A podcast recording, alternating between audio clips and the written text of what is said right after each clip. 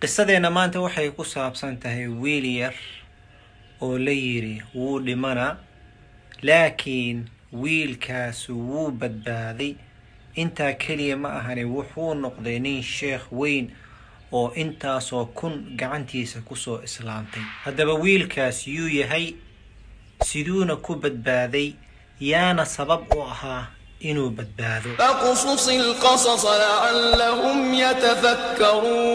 alxamdulilah wsalaatu wasalaamu calaa rasuulilah horjoogtaan assalaamu calaykum waraxmat ullaahi wabarakaatuhu jimco walba iyo qiso cusub. Qisadeena maanta waxaa loo batay siyaa loo batay oo ahayd wiil la yiri wuu dhimanaa laakiin ilaahay badbaadiyey. Intaa keliya ma ahane daaci weyn noqday intaasoo kun gacantiisa ku soo islaameen qisadan waxaa ka sheekeynayo ninkii arrintan sameeyey ayaa ka sheekeynayo waa nin daaci ah dhakhtar ah kuweyti ah waa la wada yaqaanaa saa u malaynaya doctor cabdiraxmaan asamiid ayaa la yidhaahaa. Ilaahi subxaana wa tacaala ha u naxariiso. Ninkaas maraan ka sheekeyn doonaa qisadiisi guuni aga sheekeyn doonaa ninkaas wuxuu ilaahay gacantiisa ku soo islaamiyey malaayiin ayuu ku soo islaamiyey ninkaas ayaa qisada noo sheegaya marka. Doctor cabdalla sameyd raximah llahu tacaala wuxuu yidhi maalin maalmaha ka mid ah anuu joogo tuulo tuulooyin ka mid afrikada dhexda ku jirto ka mid ah ayaa waxaan arku yidhi maamo cunug yar wadato oo nin hortaagan ninkiina ay la hadlayso ninkiina uu hadlayo ma fahmayo waxay sheegoyo inuu dhahay laakiin waxaan dareemay gabadhan in wax loo qabta inay rabto ninkaana uu diidan yahay inuu qabto waxaan arkay marka maamadii ilmeyneysaan arkay. Aniga meeshaan taagana ma fahmuu yiri waxay sheegayeen. Meeshaan iska taagnaa. Wax yar kadib markii maamadii ka soo quusatay ninkii dhakhtarkiisan u soo fiirisay wuxuu yidhi waxaan dareemay inay rabto inaan caawiyo. Ayaan dareemay. Wuxuu yidhi way ila hadashay hadalkeeda ma fahmayey nin mutarjim ayaan u yeeray kaalayaan ku dhahay. Waxay sheegaysaa ii fasir wuxuu ku tiri marka cunugan yar ayaan rabaa in lii qaado oo meeshan xadaanada meesha carruurta agoonta lagu ilaaliyo lii geliyo ayaan u baahanahay. Ninkaana waa idiidoyaa ninkiian waa imid markaasaan dhahay maxaa ugu diideysaa? Wuxuu yidhi doctor cabdallah cunugan waxaa layihi dhakhaatiirta waxay isku raaceen cunugan bil ama bilooyin inuu noolaanayo uu dhimanayo sidaa darteed ma rabi inaan waqti ku dhumiyo meeshiina waa buuxdaa ninkii markuu saas ugu yiri waayahan ku dhahay ninkii mutarjimkan u soo jeestay waxaan ku dhahay maamadan weydiiyey cunugan hadday iida haysanaysa meeqaa maalintii ku filan. Markaasay lacag sheegtay. Doctoorka wuxuu yihi lacagtii markaan arkay koo hal kooka koolo oo wadankeyga aan ku gato ayaa ka qaalisan uri cunugan maanta dhan wax kafaala qaadayso. Markaasaan waxaan dhahay uu yidhi hal sano lacagteeda waa kane hadda kadib haddaa wax u baahatidne ninkan uu imaamo ninkiiaan warqad ugu qoray maalin kastee naagtaan kuu timaado sii waxeeda. Almuhim naagtii lacagta sidii u qaadatay way faraxday ninkiina warqadda waa u dhiibay oo markii u baahata si ugu soo noqoto. Wuxuu yidhi sanooyin kadib anuu xafiis iska fadhiyo ayaa waxaa ii soo gashay maamo soo gashay oo cunug wadato laba iyo toban jir ah. Markaasi waxay igu tiri yidhi cunugayga waxaan rabaa inuu noqdo daaci inuu noqdo sidaadoo kalean rabaa inaan noqdo waa kane markaasaan waxaan ku dhaher okay maasha allah laakiin meel kale maxaa u giweyso maxaa aniga iigu keentay meel kale laga qoraa jirta cunugeeday fiirisay. Cunug yaroo aada u qurxan oo laba iyo toban jir ah oo luqal carabiya xataa yaqaano si fiican fusxada ku hadlaayo ayaa ila hadlay salaamu calaykum. Hooyadii waxay ii sheegtay qisadaada way iiga sheekaysay inaa adi i kafaala qaaday aadaan kuugu faraxsanahay jazaaka allahu khayran. Anigana waxaan rabaa sidaadoo kale inaan noqdo daaci aan noqdo caalim aan noqdo ayaan rabaa. Waxaan rabaa arrintaasne inaa iga caawisid. Kadib maamadii sheekhi ayay waxay weydiisay cunugan yar ma taqaanaay sheekhi marka ma yaqaano intaasoo malaayiin qof wado maalintii la tacaamula markaasay qisadii aga sheekaysay ma xasuusatahay hadda ka hor gabar nin la hortaagneed oo la soo racdeeyey oo adiga lacagta sanaa siisay kadib markaasuu yiri markaasaan xasuustay cunugii layiri waa dhimana. Cunugii markaan arkuu dhahay oo saa noqday farxad wuxuu yidhi ilina iga timid waa suuxay xataa huu yidhi. Sheekhi aada iyo aada ugu farxay cunug yaroo luqal carabiyana yaqaano luqada wadankuu joogana si fiican u yaqaano ka dhiman tahay diinta inuu soo barto sheekhii wuu farxa wuxuu yidhi intii horeba waa soo kafaala qaaday intaana u dhammaystira. Sheekhii cunug wuxuu u diray jaamaca islaamiya weynu u diray warqadu u qoray cunugii jaamacadii aaday wuu soo dhameeyey wuu soo noqday.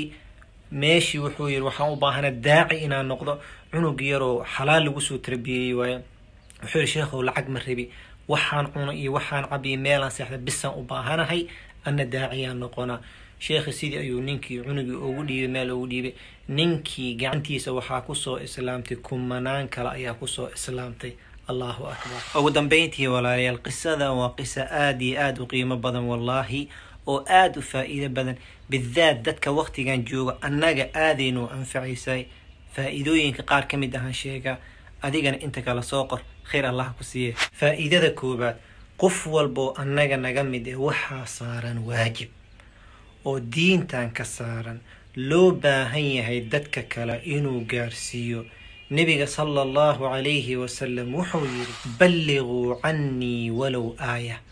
War iga gaarsiiya hal aayaba allah ka dhiga culammada markay xadiidkan fasirayeen waxay dhaheen balliquu waa amar yaa ku amrooya nebi maxamed sala allahu calayhi wasalam cannii waa tashriif nebigaa ku sharfooya wuxuu ku leey risaalo oo anigoo nebi maxamed kuu dhiibay qaad. Walow aayah aayaba allaha ka dhiga waa takhfiif waa amar nebiga ku amray waa sharaf aa helaysid culeys badanna laguma saarin aayaddaa taqaanid dadka gaarsiiya taas macnaheeda ma aha wax kastaa taqaanid iyo waxaadan aqoodan inaad ka hadlaysid ama aad qasanaysid. Intaa taqaanid dadka gaarsii intaa taqaanid dadka bar adab iyo akhlaaq iyo xikmana isticmaal markaa dadka wax baraysa faa-iidada labaad xooluhuu ilaahay ku siiyey hal doolarba allaha ka dhigee ilaahay dartiisa u niyeyso. Ilaahay dartiisa u bixi. Dadka ku takhasusay dhaqaalaha waxay dhahaan qofka hadduu rabo nolol fiican inuu ku noolaado. Intuu yaryahay maalin walba hal doolar meel ha dhigto. Markuu weynaado nolol fiican uu ku noolaana. Anigana waxaan ku dhahaa haddaa aakharadaa rabtid inay ku wanaagsanaato lacagta ku soo gasho bishii ku soo gasho boqolkiiba toban allaha ka dhigee ilaahay dartiisa camal ah ku sameey ilaahay dartiisa u baxso. Faa-iidada saddexaad intaa nooshihid adduunka wax ka tag dac basmatag waari maysidee war wanaagsan ha kaa haro wax qabo ummadan u qabo dugsi fur machad fur dadka wax bar haddaadan aqoonin culummada hadalkooda sii gudbi muxaadara sii gudbi dadka isugu yeer khayrka isugu yeer. Haddaadan awoodin ilaahay xoolo ku siiyey meel agoonta fur oo ku tarbiyeysid cunug meeshaas aa ku tarbiyeysid waxaa laga yaabaa inuu noqdo ninkii beri adduunka badeli lahaa ajirkiisa aa heshid. Xoolo hadduu ilaahay ku siiyey samee haddaadan xoolo haysan caqligii uu ilaahay ku siiyey dadka xoolaha leh iyo cilmiga leh inaad u tagtid barnaamijkaasaan rabaaye haligala shaqeeya dheh khayr allah ku siiya faa-iidada afaraad dadka diinta islaamka aan gaarsiino. Nebi maxamed sala allahu calayhi wasalam markuu cali la hadlayay wuxuu ku yidhi laan yahdiya allahu bika rajulan waaxidan inuu ilaahay adiga dartaa hal qof ku soo hanuuniyo ayaa kaaga fiican khayrun laka min xumri nacam adduunkan geelkan iyo lo-dan iyo waxaan dhan asaa kaaga qiimo badan. Idan weli ma ka fikirtay inaad ilaahay dartiisa dad ugu yeertid diintan inaad dadka bartid dadka inaad akhlaaqda wanaagsan bartid. Weli ma ka fikirtay. Hadday haa tahayne ku degdegoo sameey haddaa wadidne sii wad khayr allaha ku sii dad kale sii training garee. Haddaadan weli ku fikirinne ku fikir hal qof oo ilaahay kugu soo hanuuniyo ayaa laga yaabaa inaad janno ku gashid faa-iidada shanaad acmaasha way kala khayr badan yihiin way kala fadli badan yihiin. Sadaqooyinkana way kala khayr badan yihiin oo way kala fadli badan yihiin. Meesha lagu bixinayo ama meesha lagu samaynayona way kala khayr badan yihiin ama way kala fadli badan yihiin. Xoolo markaad bixinaysid waxaa fiirisaa meel oo aada laaga baahan yahay.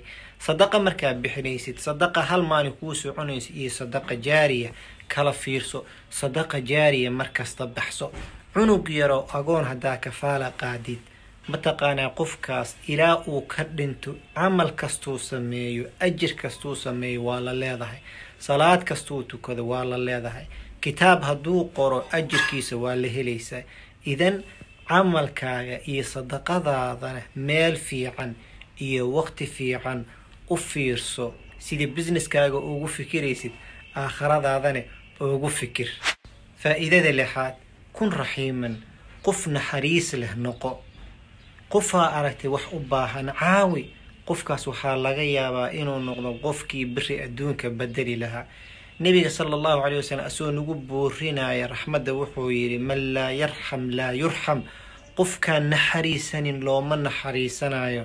Xadiidka rasul sal slam wuxuu yihi irxamuu man fi l ardi u naxariista dadka adduunka joogo yarxamkum man fi samaa ilaaha idiin naxariisanaya idan qof naxariis leh noqo. Qofaa aragtay wax u baahan. Cunug agoonaa aragtay. Qof waxaa aragtay tuugsanaya aragtay. Qof caawinaadaada u baahanaa aragtay. Ha ka bakhiilin haddaa awoodid. Garab istaag. Ilaahayna adina wuu ku garab istaagay adduun iyo aakharaba faa'iidada todobaad iyo faa'iidada sideedaad sagaalaad tobanaad. Intaa wadi kartid. Wad. Khayr allah ku sii. Adigaa lagaa rabaa. Soo qor bakhiil ha noqonin waxaa laga yaabaa dad kale inay kasii faa'iidaystaan ilaahay subxaana wa tacaala dartiisaan idiin jeclahay waxaa idinka codsanaa faa'iidooyinka inaad ku camal fashaan walaalihiina kalena usii gudbisaan jazaakum allahu baaraka jazaakum allahu khayran baaraka allah fiikum waa inuu jimcada soo socota iyo qiso cusub asalaamu calaykum waraxmat ullaahi wabarakaatuh لا إله إلا الله محمد رسول الله لا إله إلا الله محمد رسول الله فاقصص القصص لعلهم يتفكرون jiri nin aabihiis ka dhaxlay lacag aada u badan laakiin ninkii wuxuu gaaray xad wuxuu cuno xataa waayo wuxuu rabay gurigiisii uu deganaa inuu gado laakiin asigoo rabo gurigii inuu gado mucjisa dhacday. Haddaba ninkaas siduu faqiir ku noqday. Mucjizada dhacdayne maxay tahayalxamdulilah wsalaatu wasalaamu calaa rasuulillah. Walaaloo joogtaan assalaamu calaykum waraxmat ullaahi wabarakaatuhu jimco walba iyo qiso cusub. Qisadeena maanta waa qiso xaqiiqa oo nin sheekh ku dhacday. Faa-iido badan faa-iido aada u tiro badan ay leedahay. Sidaa darteed waxaa rabaa inaad si fiican u dhageysatid ilaa dhammaadka faa-iidaysatid faa-iidada walaal alxamdu lilah wsalaatu wasalaamu calaa rasuuli illah walana assalaamu calaykum waraxmat ullaahi wabarakaatu. Waa xalaqadii lixaad oo ahayd sideen isaga ilaaliyaa sixirka isha shaydaanka jinniga iyo wax walba oo xun maanta insha allah tacaala waxaan rabaa inaan kula wadaago fadliga ay leedahay. Acuudu bikalimaati illaahi taamaati min shari maa khalaq. Kow xadiidka saxiix muslim ku jira rasul sal lay slam wuxuu yidhi qof hadduu meel dego waa cusub tahay. Matalan safaraa ku jirtaa hoteelaa degtay guriyaa degtay meel cusubaa degtay. Qofkii aqrista acuudu bikalimaati illaahi taamaati min shari maa khalaq. Wax dhibaayo ma jirto. Allahu akbar. Xadiidka labaad xadiidka imaam muslim wariyay xadiidka imaam tirmidi aa wariyey rasuulka sala allahu calayhi wasalam wuxuu yidhi qofkii aqristo acuudu bikalimaati illaahi taamaati min shari maa khalaq. Saddex mar galabtii wax sun wax qaniinayo ama wax sun wixii qaniina sunkooda ma dhibaayo. Lam taduruhu xuma wax kastoo qaniina dhibkooda ma gaarsi xadiidka saddexaad rasuulka sal allahu alayh wasalam maalinina u yimid wuxuu yidhi yaa rasuul allah waa lii qaniinay markaasuu yidhi haddaa aqrisan lehed acuudu bikalimaati illaahi taamaati min shari maa khalaq. Wax ku dhibi lahaay ma lahan. Haddaba walaalayaal dikrigan waa dikri la aqristo duco la aqristo galab walbo saddex mar. Siduu ilaahay kuu badbaadiyo dhibka iyo sharta kaaga badbaadiyo aqriso acuudu bikalimaati illaahi taamaati min shari maa khalaq. Saddex mar galabtii. Baaraka allah fiikum. Jazaakum allah khayr walaalaha kalene u soo gudbi. Asalaamu calaykum waraxmat ullahi wabarakaatu